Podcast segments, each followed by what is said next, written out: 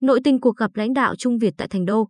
Tác giả Lý Gia Trung, nguyên đại sứ Trung Quốc tại Việt Nam. Biên dịch Nguyên Hải. Bản quyền thuộc về dự án nghiên cứu quốc tế. Tháng 11 năm 1991, Tổng bí thư Đảng Cộng sản Việt Nam Đỗ Mười và Chủ tịch Hội đồng Bộ trưởng Việt Nam Võ Văn Kiệt chính thức thăm Trung Quốc, lãnh đạo hai nước ra thông cáo chung, tuyên bố thực hiện bình thường hóa mối quan hệ Trung Việt, từ đó kết thúc trạng thái đối lập trong mối quan hệ giữa hai nước kéo dài tới 13 năm. Cần nói rằng để đạt được mục tiêu ấy, cả hai bên đều đã có những cố gắng lớn. Trong đó cuộc gặp Thành Đô tháng 9 năm 1990 giữa người lãnh đạo hai nước có ý nghĩa lịch sử quan trọng. Nó đánh dấu điểm ngoặt trong mối quan hệ Trung Việt. Không những san bằng con đường bình thường hóa mối quan hệ này mà còn có ảnh hưởng sâu sắc lâu dài tới sự tiếp tục phát triển mối quan hệ hai nước.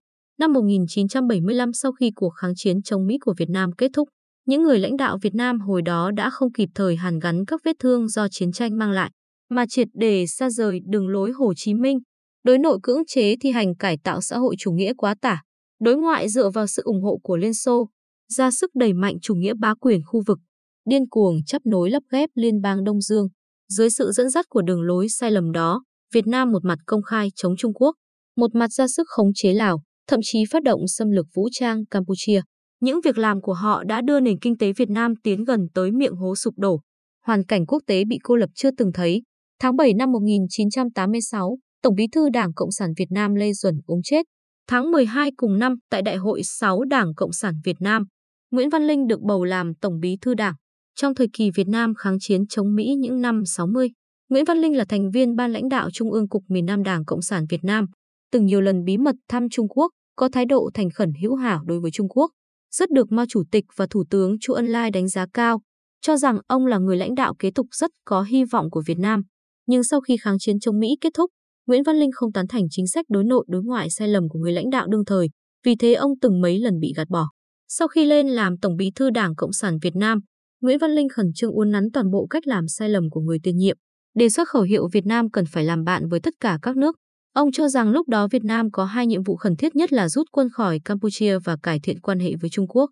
Thế nhưng Bộ Ngoại giao do Nguyễn Cơ Thạch, một thân tín của Tổng bí thư tiền nhiệm, Ủy viên Bộ Chính trị Đảng Cộng sản Việt Nam, Bộ trưởng Bộ Ngoại giao nắm giữ, vẫn tiếp tục hành sự theo tư duy của Lê Duẩn, tìm đủ mọi cách can nhiễu và ngăn cản sự bố trí chiến lược của Nguyễn Văn Linh, là người lãnh đạo mới lên nắm quyền. Nguyễn Văn Linh chưa có cơ sở vững chắc trong tầng lớp quyết sách ở Trung ương. Một số ý tưởng của ông cũng chưa được nhiều người lãnh đạo hiểu biết và ủng hộ. Trong tình hình đó, làm thế nào mới có thể thực hiện được mục tiêu nói trên là một vấn đề hóc búa và đau đầu nhưng lại tất phải giải quyết.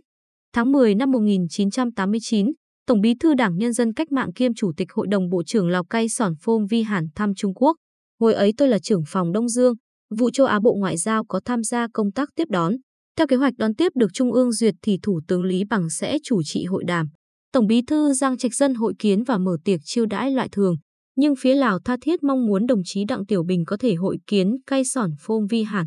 Phía Trung Quốc tỏ ý Đặng Tiểu Bình tuổi đã cao, không thể gặp bất cứ khách nước ngoài nào, xin thông cảm. Dù vậy, cây sòn Phong vi hẳn vẫn kiên trì yêu cầu gặp Đặng Tiểu Bình. Tôi nhớ là họ trước sau ba lần đề ra vấn đề này. Trong tình hình đó, qua nhiều lần nghiên cứu, bàn bạc, cuối cùng thỏa thuận mời Đặng Tiểu Bình gặp ngắn gọn có tính nghi lễ. Vì vậy Bộ Ngoại giao cũng không chuẩn bị đề cương chi tiết các điểm chính để tham khảo khi trò chuyện. Không ngờ hai vị lãnh đạo nói chuyện lâu tới 40 phút. Hơn nữa đều nói về những vấn đề có tính thực chất rất quan trọng. Cai sòn Phôm Vi Hàn thành khẩn thừa nhận trong 10 năm qua mối quan hệ Lào với Trung Quốc ở vào trạng thái không bình thường là do chịu ảnh hưởng từ bên ngoài. Chuyến thăm Trung Quốc lần này sẽ đánh dấu việc hoàn toàn bình thường hóa quan hệ hai nước. Đồng thời cây sòn Phôm Vi Hàn còn chuyển lời hỏi thăm thân thiết của Tổng bí thư Đảng Cộng sản Việt Nam Nguyễn Văn Linh tới Đặng Tiểu Bình, nói Việt Nam đã có nhận thức mới đối với tình hình Trung Quốc, thái độ đối với Trung Quốc cũng có thay đổi. Còn nói Nguyễn Văn Linh hy vọng Trung Quốc có thể mời ông thăm Trung Quốc. Đặng Tiểu Bình cũng mời cây sòn phôm vi hàn chuyển hộ lời hỏi thăm Nguyễn Văn Linh và nói, tôi quen đồng chí Nguyễn Văn Linh từ lâu, tôi biết đồng chí ấy tư duy linh hoạt, rất có lý trí, công tác rất đắc lực, Chủ tịch Hồ Chí Minh rất coi trọng đồng chí ấy. Tôi mong muốn đồng chí Nguyễn Văn Linh quả quyết giải quyết dứt điểm vấn đề Campuchia. Hiện nay tôi đã già, sắp nghỉ hưu. Tôi hy vọng trước khi nghỉ hưu hoặc không lâu sau khi tôi nghỉ hưu, vấn đề Campuchia sẽ có thể được giải quyết. Mối quan hệ Trung Quốc, Việt Nam khôi phục bình thường. Như vậy một nỗi băn khoăn của tôi sẽ được dẹp bỏ. Đặng Tiểu Bình đặc biệt nhấn mạnh Việt Nam phải rút sạch sành xanh quân đội ra khỏi Campuchia. Ông nhờ cay sỏn phôm vi hẳn chuyển những ý kiến đó tới Nguyễn Văn Linh. Ngoài ra Đặng Tiểu Bình còn nói một câu ý vị sâu sắc. Nguyễn Cơ Thạch, cái người này thích hoạt động lén lút. Lúc ấy tôi làm công tác ghi chép tại chỗ, cảm thấy câu này dường như bụt miệng nói ra, nhưng trọng lượng rất nặng. Theo tôi hiểu, câu nói ấy muốn bảo Nguyễn Văn Linh rằng Trung Quốc đã mất niềm tin với Nguyễn Cơ Thạch. Cho dù là giải quyết vấn đề Campuchia hay thực hiện bình thường hóa mối quan hệ Trung Việt đều không thể hy vọng và dựa vào Nguyễn Cơ Thạch. Cây sòn phôm vi hẳn trên đường về nước có dừng lại ngắn ngày ở Việt Nam. Ông đã kịp thời và toàn diện chuyển tới Nguyễn Văn Linh lời nhắn của Đặng Tiểu Bình. Nghe xong, Nguyễn Văn Linh rất coi trọng, càng có hiểu biết thiết thân về hoạt động lén lút của Nguyễn Cơ Thạch. Ông hiểu rằng muốn cải thiện quan hệ Việt-Trung trước hết phải giải quyết vấn đề Campuchia. Mà giải quyết vấn đề Campuchia như thế nào thì phải bàn với Trung Quốc. Ông còn ý thức được rằng Đặng Tiểu Bình tuy đã gửi lời nhắn nhưng lại không đưa ra lời mời mình thăm Trung Quốc. Trong tình hình đó làm cách nào để thực hiện thăm Trung Quốc là vấn đề ông cần gấp rút giải quyết. Ngày 5 tháng 6 năm 1990, qua sự nỗ lực của nhiều bên, Tổng bí thư Nguyễn Văn Linh đã hội kiến đại sứ Trung Quốc ở Việt Nam Trương Đức Duy tại nhà khách Trung ương Đảng Cộng sản Việt Nam. Trước tiên, Nguyễn Văn Linh nhờ đại sứ Trương chuyển lời hỏi thăm của ông tới các đồng chí lãnh đạo Trung Quốc Đặng Tiểu Bình, Giang Trạch Dân, Lý Bằng. Nguyễn Văn Linh nói, trong thời kỳ Việt Nam kháng chiến chống Mỹ, ông từng nhiều lần đi Trung Quốc, đã gặp Mao Chủ tịch, Thủ tướng Chu Ân Lai, các đồng chí Đặng Tiểu Bình, vân vân. Mao Chủ tịch, Thủ tướng Chu Ân Lai, đồng chí Đặng Tiểu Bình là người cùng thế hệ với Hồ Chủ tịch, Nguyễn Văn Linh là học trò của họ. Trong thời kỳ cách mạng và kháng chiến cũng như trong nhà tù của kẻ địch, ông luôn luôn học tập và nghiên cứu các trước tác của Mao Chủ tịch bàn về cách mạng dân tộc dân chủ, được lợi không ít. Trong thời kỳ Việt Nam chống Pháp, chống Mỹ, Trung Quốc đã viện trợ to lớn cho Việt Nam về mọi mặt, cả đến gạo, bánh quy nén, dưa chua đều do Trung Quốc giúp. Hơn nữa Trung Quốc cũng giúp Việt Nam rất nhiều về chiến lược và tư tưởng chỉ đạo. Thí dụ Việt Nam làm chiến tranh nhân dân là học tư tưởng chiến tranh nhân dân của Mao Chủ tịch rồi vận dụng vào thực tiễn Việt Nam. Có thể nói nếu không có sự viện trợ của Trung Quốc thì Việt Nam không thể đánh bại đế quốc Mỹ. Nguyễn Văn Linh nói, sau khi kháng chiến chống Mỹ thắng lợi, toàn quốc thống nhất, Việt Nam lẽ ra nên tập trung lực lượng xây dựng kinh tế, nhưng đã xuất hiện tình hình khó khăn và phức tạp không ngờ tới. Mười mấy năm nay Việt Nam càng gian khổ hơn thời kỳ chống Mỹ, đời sống ngày càng khó khăn, đặc biệt là mối quan hệ Việt-Trung xuất hiện khó khăn. Ông nói rằng Việt Nam đã làm một số việc không tốt với Trung Quốc. Ông luôn chủ trương làm sai thì phải sửa. Mong các đồng chí Trung Quốc thông cảm và bỏ qua những chuyện về mặt này. Chuyện đã qua rồi thì để nó qua đi thôi. Việc quan trọng hơn trước mắt là làm tốt mối quan hệ giữa hai nước hiện nay và sau này. Nguyễn Văn Linh nói tình hình quốc tế đang thay đổi mạnh. Tình thế ở Đông Âu diễn biến rất phức tạp, tình thế Liên Xô cũng rất nghiêm trọng. Bọn đế quốc dốc sức can thiệp, ra sức làm diễn biến hòa bình. Mơ tưởng một lần tiêu diệt chủ nghĩa xã hội. Trước kia mọi người nói Liên Xô là thành trì của hòa bình thế giới, nhưng hiện nay thành trì này đang lung lay. Trung Quốc là một nước lớn, Đảng Trung Quốc là một đảng lớn, lại kiên định đi con đường xã hội chủ nghĩa. Trong tình hình hiện nay, Trung Quốc có địa vị và tác dụng đặc biệt quan trọng. Chúng tôi cần Trung Quốc giơ ngọn cờ xã hội chủ nghĩa. Hai nước Việt Nam Trung Quốc là láng giềng xã hội chủ nghĩa. Việt Nam là nước nhỏ, Đảng Việt Nam là đảng nhỏ. Rất cần có sự ủng hộ và giúp đỡ của một nước lớn, đảng lớn như Trung Quốc. Nguyễn Văn Linh nói đây là lời thực lòng của ông. Nguyễn Văn Linh nói, vấn đề Campuchia dù thế nào cũng phải giải quyết một cách hòa bình. Campuchia trong tương lai không nên thân phương Tây, cũng không được để phương Tây và Liên Hợp Quốc can thiệp quá sâu. Bởi vậy hai phía Việt Nam Trung Quốc có thể hợp tác với nhau, từ bên trong thúc đẩy Pol Pot. Ieng Sari hòa giải với Heng Samrin, Hun Sen, đối ngoại vẫn có thể theo con đường thương lượng giữa các bên hiện nay. Ý tưởng gạt bỏ Khmer đỏ là không thực tế. Nguyễn Văn Linh tỏ ý ông rất muốn gặp mặt các đồng chí lãnh đạo Trung Quốc cao nhất để trao đổi ý kiến một cách thấu triệt. Như anh em với nhau, có thể không câu nệ nghi lễ ngoại giao. Ông nói, kinh nghiệm lịch sử cho thấy người lãnh đạo cao nhất hai nước trực tiếp nói chuyện với nhau thì dễ hiểu biết thông cảm lẫn nhau và đạt được nhất trí, cũng có thể giải quyết được nhiều vấn đề quan trọng. Nguyễn Văn Linh còn nói, ông đã nhiều tuổi, muốn trước khi nghỉ hưu có thể bàn bạc cùng với người lãnh đạo Trung Quốc giải quyết xong dứt điểm vấn đề Campuchia và khôi phục quan hệ Việt-Trung. Khi hội kiến, Bộ trưởng Ngoại giao Nguyễn Cơ Thạch cũng có mặt, nhưng nội dung nói chuyện hoàn toàn khác với luận điệu cũ dích chống Trung Quốc của Nguyễn Cơ Thạch. Tôi đoán rằng việc bố trí Nguyễn Cơ Thạch sự hội kiến rất có thể có dụng ý là để ông ta mặt đối mặt nghe xem rốt cuộc Tổng Bí Thư nói gì. Cũng có thể lúc ấy Tổng Bí Thư còn có chút hy vọng với ông ta, dành cho ông ta cơ hội thay đổi cách làm việc. Dĩ nhiên cũng chính là do Nguyễn Cơ Thạch có mặt nên Nguyễn Văn Linh chưa nói sâu sắc, thấu triệt hơn. Sau khi kết thúc cuộc hội kiến, Đại sứ Trương lập tức báo cáo cho bên nhà biết chi tiết nội dung cuộc nói chuyện của Nguyễn Văn Linh và thỉnh thị trong nước có chỉ thị gì. Bên nhà nghiên cứu kỹ rồi nhanh chóng trả lời rằng hãy cứ yêu cầu Việt Nam rút nhanh quân đội ra khỏi Campuchia và giải quyết ổn thỏa vấn đề liên hợp hai bên đối lập ở Campuchia sau khi rút quân. tức chính quyền Phnom Penh với ba phái lực lượng chống đối. Sau đó sẽ từng bước thu xếp xuân sẻ cuộc gặp cấp cao giữa nhà lãnh đạo hai nước. Trong tình hình đó, làm cách nào để phá vỡ thế bí? Thực hiện cuộc gặp với lãnh đạo Trung Quốc là vấn đề đòi hỏi Nguyễn Văn Linh suy nghĩ rất lung. Sáng ngày 16 tháng 8 năm 1990, một cán bộ họ Hoàng của Viện Khoa học Xã hội Việt Nam đến trước cổng Đại sứ quán Trung Quốc. Ông nói với nhân viên tiếp đón của sứ quán là có việc cần gặp Đại sứ Trương. Đại sứ đã tiếp ông này tại phòng khách sứ quán. Vì Đại sứ Trương thạo tiếng Việt nên hai người nói chuyện không cần phiên dịch. Hoàng nói nhà ông ở gần nhà Tổng bí thư Nguyễn Văn Linh. Tối ngày 13 tháng 8, Tổng bí thư cho xe đón ông đến nhà nói chuyện một giờ đồng hồ. Tổng bí thư nói ông vô dĩ muốn một lần nữa hẹn gặp đại sứ Trương nhưng Bộ Ngoại giao ngăn cản, nói là không cần thiết. Vì vậy Tổng bí thư nhờ Hoàng nhắn miệng tới đại sứ Trương. Nói đoạn, Hoàng lấy từ túi áo ra một mảnh giấy viết thư gặp lại rất nhỏ và giải thích đây là những điều ông ghi lại lời của Tổng bí thư. Đã được Tổng bí thư soát lại không có gì sai. Trong đó có đoạn nói, tháng 10 năm ngoái, đồng chí Cây sỏn chuyển tới tôi lời hỏi thăm của đồng chí Đặng Tiểu Bình và lời nhắn miệng nói, Đồng chí hy vọng trong những năm còn sống được thấy quan hệ Trung Quốc-Việt Nam bình thường hóa, tôi rất hoan nghênh những điều đó.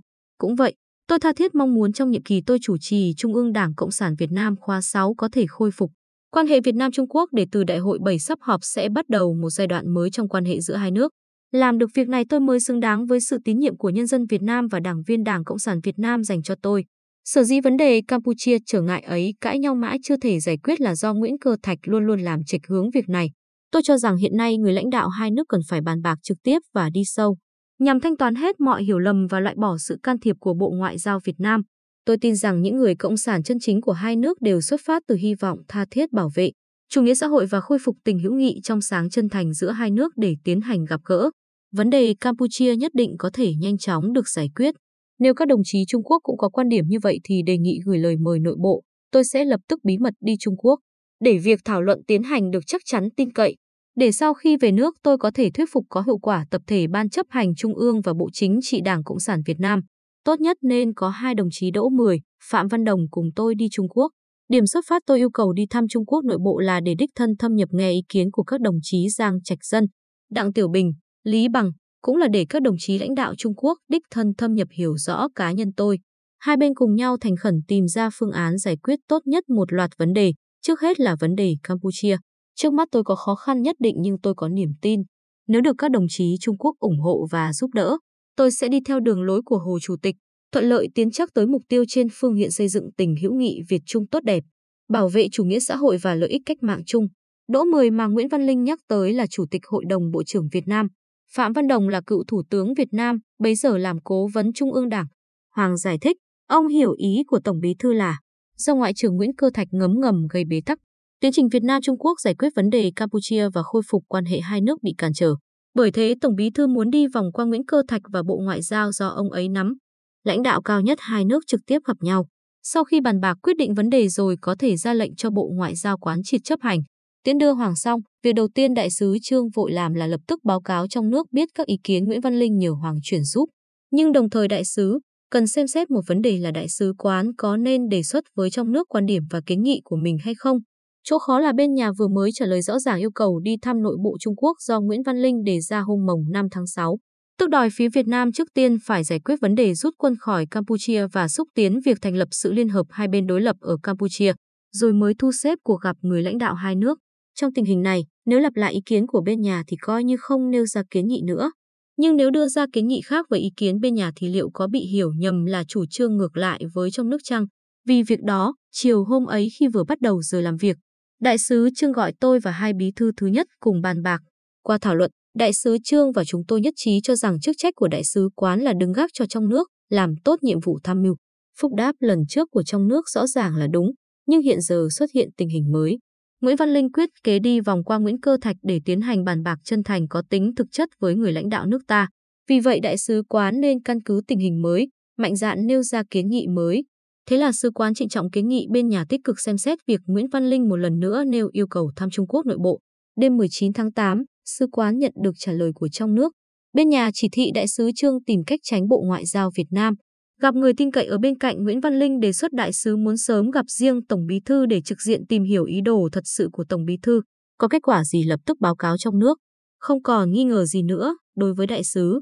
Đây là nhiệm vụ chính trị quan trọng hàng đầu và vượt trên tất cả mọi nhiệm vụ khác, nhưng chẳng nói cũng rõ mức độ khó khăn của công việc này. 8 giờ sáng ngày 20, Đại sứ Trương triệu tập cuộc họp mở rộng đảng ủy sứ quán nghiên cứu cách thực hiện chỉ thị của trong nước, nhưng chẳng ai đề ra được kế sách hay nào. Mọi người đều rõ, trong suốt những năm 80, Việt Nam luôn luôn coi Trung Quốc là kẻ địch trực tiếp nhất, nguy hiểm nhất. Các phương tiện truyền thông như báo chí, đài phát thanh truyền hình đều phát đi những nội dung chống Trung Quốc. Trong các buổi chiêu đãi và mọi nghi thức ngoại giao, bất cứ quan chức Việt Nam nào cũng không dám nói chuyện với quan chức ngoại giao Trung Quốc. Trong tình hình như vậy, chưa nói việc chẳng có cách nào tìm gặp được người tin cậy ở bên Nguyễn Văn Linh mà ngay cả chuyện ai là người tin cậy ở bên Tổng Bí Thư cũng không ai biết. Trong tình hình tìm không ra manh mối nào, mọi người không hẹn mà cùng nhớ tới một chuyện. Đó là ngày 6 tháng 6, tức sau hôm Nguyễn Văn Linh gặp Đại sứ Trương, Đại tướng Lê Đức Anh. Ủy viên Bộ Chính trị, Bộ trưởng Quốc phòng Việt Nam có gặp riêng và mời cơm Đại sứ Trương. Ngoài việc giải thích thêm tinh thần câu chuyện Nguyễn Văn Linh nói hôm mồng năm ra, Lê Đức Anh còn nói không ít những lời hữu nghị với Trung Quốc. Thế là đại sứ Trương quyết định thử dùng kênh thông qua Bộ Quốc phòng và Lê Đức Anh xem sao. Ông chỉ thị tùy viên quân sự sứ quán là Thượng tá Triệu Nhuệ lập tức hành động. Quả nhiên Đại tướng Lê Đức Anh rất vui lòng gặp Đại sứ Trương. 8 giờ sáng ngày 21, Đại sứ Trương đi một chiếc xe con không cắm quốc kỳ đến Bộ Quốc phòng Việt Nam. Lê Đức Anh thân mật bắt tay, ông vài đại sứ Trương và nói đại sứ muốn gặp ông lúc nào ông đều hoan nghênh cả. Đại sứ Trương đi thẳng ngay vào vấn đề, tóm tắt kể lại một lượt việc hôm trước Hoàng Nhật Tân chuyển tới đại sứ những lời của Tổng bí thư Nguyễn Văn Linh. Ngỏ ý bản thân đại sứ rất muốn trực diện nghe ý kiến của Tổng bí thư, hy vọng Lê Đức Anh liên hệ giúp. Lê tỏ ý sẽ lập tức làm ngay việc này. Chiều hôm ấy, Cục trưởng Cục Đối ngoại Bộ Quốc phòng Việt Nam Vũ Xuân Vinh khẩn cấp hẹn gặp tùy viên quân sự sứ quán Trung Quốc Triệu Nhuệ và báo cho biết Tổng bí thư Nguyễn Văn Linh sẽ hội kiến đại sứ Trương vào 7 giờ 30 phút tối ngày 22 tại nhà khách Bộ Quốc phòng. Hai bên đều không mang theo phiên dịch viên, kiến nghị đại sứ Trương đi xe khác, không cắm quốc kỳ. Vũ còn nói việc này chỉ có ông và trưởng phòng Vũ Tần của Cục Đối ngoại Bộ Quốc phòng Việt Nam biết, những người khác đều không biết. Sau khi về sứ quán, tùy viên Triệu lập tức báo cáo đại sứ Trương. Có những sự việc không hẹn mà gặp nhau. Vợ chồng đại sứ Trương vốn dĩ đã ấn định 6 giờ 30 phút tối ngày 22 mời cơm vợ chồng đại sứ Malaysia, trước đó đã gửi thiếp mời. Để không thất lễ mà lại có thể bảo đảm đúng giờ đi gặp Nguyễn Văn Linh, đại sứ quyết định giả vờ ốm, để tôi và phu nhân đại sứ tiếp khách dùng cơm. Tối hôm ấy, vợ chồng đại sứ Malaysia đúng giờ đến đại sứ quán. Sau khi vào phòng khách, họ thấy đại sứ Trương Vẻ Thiểu Não đang ngồi trên ghế được người phiên dịch và nhân viên tiếp tân dìu đứng dậy. Mệt nhọc nói, xin chào đại sứ và phu nhân. Rất xin lỗi các ngài là cái bệnh menie của tôi lại tái phát, làm cho tôi bị nhức đầu buồn nôn. Vì thế tôi chỉ có thể tiếp các ngài được một lúc thôi ạ. À. Ông Lý, tham tán chính trị của đại sứ quán và phu nhân của tôi sẽ tiếp ngài đại sứ và phu nhân dùng cơm. Nghe nói vậy, đại sứ Malaysia rất cảm động. Ông nói, ngài đại sứ đang đau ốm mà vẫn ra đón khách. Chúng tôi thật không phải với ngài. Xin mời đại sứ về nghỉ ngơi, chúc ngài sớm bình phục. Nói đoạn, ông thân trinh dìu đại sứ Trương đứng dậy, hai người bắt tay tạm biệt. Vừa ra khỏi phòng khách, đại sứ Trương rảo bước đi tới chiếc xe đang chờ sẵn trong sân. Chiếc Toyota màu đen phóng ngay tới Bộ Quốc phòng Việt Nam. Khi gặp đại sứ Trương, trước tiên Nguyễn Văn Linh khẳng định ông đã nhờ Hoàng Nhật Tân là con trai Hoàng Văn Hoan chuyển lời nhắn tới đại sứ Trương. Nội dung cũng chính xác không có gì sai cả. Nguyễn Văn Linh nói bản thân ông trước nay đều cho rằng Việt Nam nên giữ quan hệ tốt với Trung Quốc. Năm 1976, tại Đại hội 4 Đảng Cộng sản Việt Nam, vì không đồng ý với một số biện pháp làm xấu mối quan hệ Việt Nam-Trung Quốc của chính quyền hồi ấy mà ông bị lên án là hữu khuynh. Năm 1982 tại Đại hội năm Đảng Cộng sản Việt Nam lại vì ông chủ trương trong giai đoạn hiện nay Việt Nam nên cho phép đồng thời tồn tại nhiều thành phần kinh tế và không đồng ý với chính sách chống Trung Quốc mà bị chèn ép ra khỏi Bộ Chính trị. Hồi ấy ông rất khó hiểu tại sao lại áp dụng thái độ như vậy với Trung Quốc. Nếu Bác Hồ còn thì nhất định sẽ không xuất hiện những chuyện kỳ quặc như thế. Nguyễn Văn Linh còn nói, chính sách của Việt Nam đối với Hoa Kiều và người Hoa cũng sai lầm. Hoa Kiều và người Hoa có đóng góp quý giá cho cách mạng Việt Nam. Sau khi chiến thắng, Việt Nam lại kỳ thị họ, xua đuổi họ, thật là không có tình có lý. Nguyễn Văn Linh nói, năm 1986, sau khi nhận nhiệm vụ Tổng bí thư Đảng Cộng sản Việt Nam, ông quyết tâm vượt qua mọi sức cản, từng bước uốn nắn các sai lầm trước đây, khôi phục mối quan hệ hữu nghị với Trung Quốc. Trước hết là thuyết phục Trung ương Đảng Cộng sản Việt Nam kiến nghị Quốc hội xóa bỏ các nội dung có liên quan chống Trung Quốc viết trong hiến pháp, tiếp đó lại làm các công việc trên nhiều mặt. Cuối cùng ra được quyết định rút quân khỏi Campuchia. Nguyễn Văn Linh nói, trong tình hình quốc tế hiện nay, đối với Việt Nam, việc xây dựng, phát triển tình đoàn kết hữu nghị và quan hệ hợp tác với Trung Quốc, Trung tâm xã hội chủ nghĩa kiên cường này rõ ràng là một nhiệm vụ càng quan trọng và bức thiết. Bởi vậy, ông có một nguyện vọng lớn nhất là thực hiện được việc bình thường hóa mối quan hệ Việt Nam-Trung Quốc vào trước Đại hội 7 Đảng Cộng sản Việt Nam năm 1991. Đây sẽ là một việc lớn làm phấn chấn lòng người đối với toàn Đảng và toàn dân Việt Nam. Về vấn đề Campuchia, Nguyễn Văn Linh nói ông hiểu rõ tính chất quan trọng và bức thiết của việc giải quyết vấn đề này. Lẽ ra hai bên Việt Nam và Trung Quốc thông qua con đường ngoại giao để bàn bạc giải quyết vấn đề này là tốt nhất và suôn sẻ nhất. Nhưng do Nguyễn Cơ Thạch và Bộ Ngoại giao do ông ta nắm có ý đồ gây rối, hiện nay con đường này rất khó đi. Vì vậy ông nghĩ bản thân ông phải đi Bắc Kinh trực tiếp hội đàm với Tổng bí thư Giang Trạch Dân, Thủ tướng Lý Bằng, cùng bàn bạc phương án giải quyết tốt nhất. Nguyễn Văn Linh nói, trên vấn đề Campuchia, Nguyễn Cơ Thạch có quan điểm không nhất trí với phần lớn các ủy viên Bộ Chính trị, ông ta luôn luôn làm sai lệch công việc. Nguyễn Văn Linh còn nói, những cuộc gặp cá nhân như cuộc gặp đại sứ Trương hôm nay không nên quá nhiều. Nếu Tổng bí thư Giang Trạch Dân, Thủ tướng Lý Bằng mời ông và Đỗ Mười, Phạm Văn Đồng đi Trung Quốc thì đề nghị đại sứ Trương trực tiếp đề xuất với Bộ Ngoại giao Việt Nam ý định đồng thời gặp Nguyễn Văn Linh, Đỗ Mười và Chủ tịch Nhà nước Võ Trí Công, trực diện chuyển ý kiến của người lãnh đạo Trung Quốc, làm như vậy sẽ ổn thỏa hơn. Đại sứ Trương cảm ơn Nguyễn Văn Linh đã tiếp và tỏ ý sẽ lập tức báo cáo trong nước biết nội dung cuộc nói chuyện của ông. Chiều 28 tháng 8 năm 1990, sứ quán nhận được chỉ thị của trong nước, đề nghị đại sứ Trương chuyển lời tới Nguyễn Văn Linh. Tổng bí thư Giang Trạch Dân và Thủ tướng Lý Bằng hoan nghênh Tổng bí thư Nguyễn Văn Linh và Chủ tịch Hội đồng Bộ trưởng Đỗ Mười tiến hành thăm nội bộ Trung Quốc từ ngày 3 đến ngày 14 tháng 9. Cũng hoan nghênh Cố vấn Trung ương Đảng Cộng sản Việt Nam Phạm Văn Đồng đồng thời cùng đi. Hiện nay thời cơ giải quyết chính trị vấn đề Campuchia đã chín mùi. Hai phía Trung Quốc Việt Nam cần cùng nhau cố gắng xúc tiến giải quyết thật nhanh vấn đề này và sớm thực hiện bình thường hóa quan hệ Trung Việt. Do Á vận hội sắp sửa tiến hành tại Bắc Kinh, vì để tiện giữ bí mật, địa điểm hội đàm sẽ thu xếp tại Thành Đô, Tứ Xuyên. Đại sứ Trương Đức Duy lập tức họp hội nghị mở rộng đảng ủy sứ quán nghiên cứu tìm cách nhanh chóng nhất chuyển thông tin quan trọng của trong nước tới Nguyễn Văn Linh. Nhờ đã có kinh nghiệm lần trước nên lần này mọi người ít nhiều đã có chút vững tâm, quyết định vẫn cứ để tùy viên quân sự Triệu Nhuệ liên hệ với Bộ Quốc phòng Việt Nam. Thế là 8 giờ sáng ngày 29, một lần nữa đại sứ Trương gặp Lê Đức Anh, đề nghị ông giúp đỡ thu xếp để đại sứ Trương trực tiếp báo cáo Tổng bí thư Nguyễn Văn Linh biết thông tin quan trọng đến từ Bắc Kinh. Một tiếng đồng hồ sau, trưởng phòng Vũ Tần thuộc Cục Đối ngoại Bộ Quốc phòng Việt Nam hẹn gặp tùy viên quân sự Triệu Nhuệ. Truyền đạt lời nhắn miệng của Lê Đức Anh nói Tổng bí thư Nguyễn Văn Linh ấn định 4 giờ chiều hôm ấy sẽ cùng Chủ tịch Đỗ Mười tiếp đại sứ Trương. Để thể hiện cuộc hội kiến này được liên hệ qua kênh chính thức, Tổng bí thư kiến nghị Đại sứ quán Trung Quốc chính thức nêu yêu cầu với Ban đối ngoại Trung ương Đảng Cộng sản Việt Nam, nói rằng đại sứ Trương có việc khẩn cấp hy vọng được hội kiến Tổng bí thư Nguyễn Văn Linh và các đồng chí lãnh đạo Việt Nam khác trong cùng ngày, căn cứ theo sự gợi ý của Nguyễn Văn Linh. Một giờ chiều hôm đó, đại sứ Trương đến gặp Phó trưởng Ban đối ngoại Trung ương Đảng Cộng sản Việt Nam Trịnh Ngọc Thái nêu ra yêu cầu nói trên. Qua sự bố trí của Ban đối ngoại Trung ương Đảng Cộng sản Việt Nam, 4 giờ chiều Nguyễn Văn Linh và Đỗ Mười hội kiến đại sứ Trương tại phòng khách Trung ương Đảng Cộng sản Việt Nam. Đại sứ Trương chuyển tới Nguyễn và đội ý kiến của Tổng bí thư Giang Trạch Dân và Thủ tướng Lý Bằng mời hai đồng chí thăm Trung Quốc nội bộ. Nguyễn và Đỗ đều rất vui mừng nhận lời mời. Đồng ý với thời gian và địa điểm cuộc gặp do phía Trung Quốc đề xuất và nói sẽ lập tức báo cáo Bộ Chính trị Trung ương Đảng Cộng sản Việt Nam, nhanh chóng xác định danh sách nhân viên đi theo và bắt tay làm công tác chuẩn bị. Nguyễn Văn Linh còn nói, nếu tình hình sức khỏe cho phép thì đồng chí Phạm Văn Đồng cũng sẽ nhất định nhận lời mời cùng đi. Sau khi về sứ quán, Đại sứ Trương lập tức báo cáo trong nước biết tình hình cuộc gặp chiều nay. Ngày 30, trong nước thông báo cho sứ quán biết thu xếp lịch trình đại thể của lần gặp gỡ này. Đó là sáng ngày 13 tháng 9, chuyên cơ Việt Nam rời Hà Nội, một giờ chưa đến Thành Đô. Buổi chiều lãnh đạo hai bên hội đàm, buổi tối phía Trung Quốc mở tiệc chiêu đãi. Sáng ngày 4 tháng 9 tiếp tục hội đàm, buổi chiều chuyên cơ Việt Nam rời Thành Đô về nước. Sau khi thỉnh thị và được trong nước đồng ý, Đại sứ Trương sẽ cùng đáp chuyến chuyên cơ Việt Nam đi Thành Đô và tham gia hội đàm. Sáng ngày 3, tôi đi xe của Đại sứ Trương đến sân bay quốc tế Nội Bài Hà Nội. Vừa để tiễn Đại sứ Trương vừa cũng là để tiễn đoàn Nguyễn Văn Linh. Phía Việt Nam tất cả có 15 người đi chuyến này.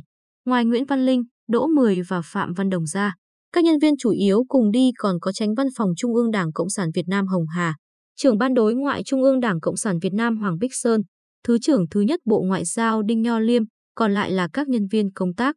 Khi xe của đại sứ Trương tới gần sân bay thì thấy một xe con kiểu bình thường màu đen chạy sau xe chúng tôi, ngoảnh lại nhìn. Vì xe không treo màn cửa nên có thể thấy rõ người ngồi bên trong là Nguyễn Văn Linh. Bên cạnh người lái xe có một cán bộ bảo vệ. Có thể thấy Nguyễn Văn Linh vẫn giữ tác phong giản dị như thế của Hồ Chí Minh. xe chúng tôi lập tức chạy chậm lại nhường đường cho xe Nguyễn Văn Linh. Tại sân bay không làm bất kỳ nghi lễ tiễn đưa nào. Đoàn Nguyễn Văn Linh và đại sứ Trương lên máy bay xong, chuyên cơ liền cất cánh. Sau khi từ thành đô trở về, đại sứ Trương cho chúng tôi biết cuộc gặp lãnh đạo hai nước chủ yếu thảo luận cách giải quyết chính trị vấn đề Campuchia và khôi phục quan hệ bình thường Trung Quốc Việt Nam. Về vấn đề Campuchia, hai bên chú trọng bàn về thành viên Ủy ban tối cao cơ quan quyền lực lâm thời Campuchia, tức phương án phân phối quyền lực sau khi Việt Nam rút quân. Phía Trung Quốc đề xuất ủy ban này gồm 13 thành viên. Ngoài Sihanouk làm chủ tịch ra, chính quyền Phnom Penh cử 6 đại biểu. Phía lực lượng chống đối gồm ba phái Campuchia Dân Chủ, tức Khmer Đỏ, Ran Arit và Son SNN mỗi phái hai đại biểu, tổng cộng 6 đại biểu. Nguyễn Văn Linh tỏ ý có thể tiếp thu phương án này của phía Trung Quốc. Đỗ Mười cho rằng bản thân Sihanouk cũng thuộc lực lượng chống đối. Như vậy tỷ lệ hai bên là 6 so với 7, phía lực lượng chống đối nhiều hơn một ghế. Dự đoán phía chính quyền Phnom Penh khó tiếp thu phương án này. Phạm Văn Đồng thì nói phương án của phía Trung Quốc đã không công bằng lại cũng không hợp lý. Cuối cùng phía Việt Nam đồng ý dựa vào phương án của phía Trung Quốc để làm công tác thuyết phục phía Phnom Penh. Về mối quan hệ Trung Quốc-Việt Nam, hai bên đều có thái độ nhìn về phía trước, không giả lại các món nợ cũ. Lãnh đạo hai nước đều đồng ý dựa theo tinh thần kết thúc quá khứ, mở ra tương lai viết một chương mới trong mối quan hệ Trung Việt. Khi kết thúc cuộc gặp, lãnh đạo hai nước đã ký kết biên bản hội đàm. Tổng bí thư Giang Trạch Dân còn ý vị sâu xa trích dẫn hai câu thơ của Giang Vĩnh, nhà thơ đời Thanh. Độ tận kiếp ba huynh đệ tại, tương kiến nhất tiếu mẫn ân cửu tạm dịch qua kiếp nạn, anh em còn đó, gặp nhau cười, hết sạch ơn thù. Tối hôm ấy Nguyễn Văn Linh xúc động viết bốn câu thơ. Huynh đệ chi giao số đại truyền, oán hận khoảnh khắc hóa vân yên. Tái tương phùng thời tiếu nhan khai, thiên tải tình nghị hữu trùng kiến. Tạm dịch ý, tình anh em truyền bao đời, trong khoảnh khắc mọi oán hận tan thành mây khói. Khi gặp nhau nở nụ cười, xây đắp lại tình hữu nghị muôn đời. Để bảo đảm cuộc gặp thành công, tỉnh ủy Tứ Xuyên và văn phòng đối ngoại đã làm rất nhiều công việc tổ chức và chuẩn bị. Nghe nói họ đã phải đưa đi nơi khác tất cả các khách trọ ở nhà khách Kim Ngưu, để dành nơi này đón các vị khách Việt Nam ở trong hai ngày hội đàm. Đồng thời hai bên Trung Quốc Việt Nam thương lượng giữ bí mật về cuộc hội đàm này, không phát bất cứ tin tức nào ra bên ngoài. Một năm sau cuộc gặp Thành Đô, tháng 11 năm 1991, Tân Tổng bí thư Đảng Cộng sản Việt Nam Đỗ Mười và Tân Chủ tịch Hội đồng Bộ trưởng Võ Văn Kiệt thăm Trung Quốc. Lãnh đạo hai nước ra thông cáo chung, tuyên bố thực hiện bình thường hóa quan hệ Trung Quốc, Việt Nam.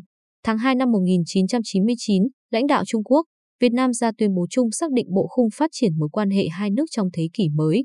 Nói tóm tắt là 16 chữ, ổn định lâu dài, hướng tới tương lai, láng giềng hữu nghị, hợp tác toàn diện.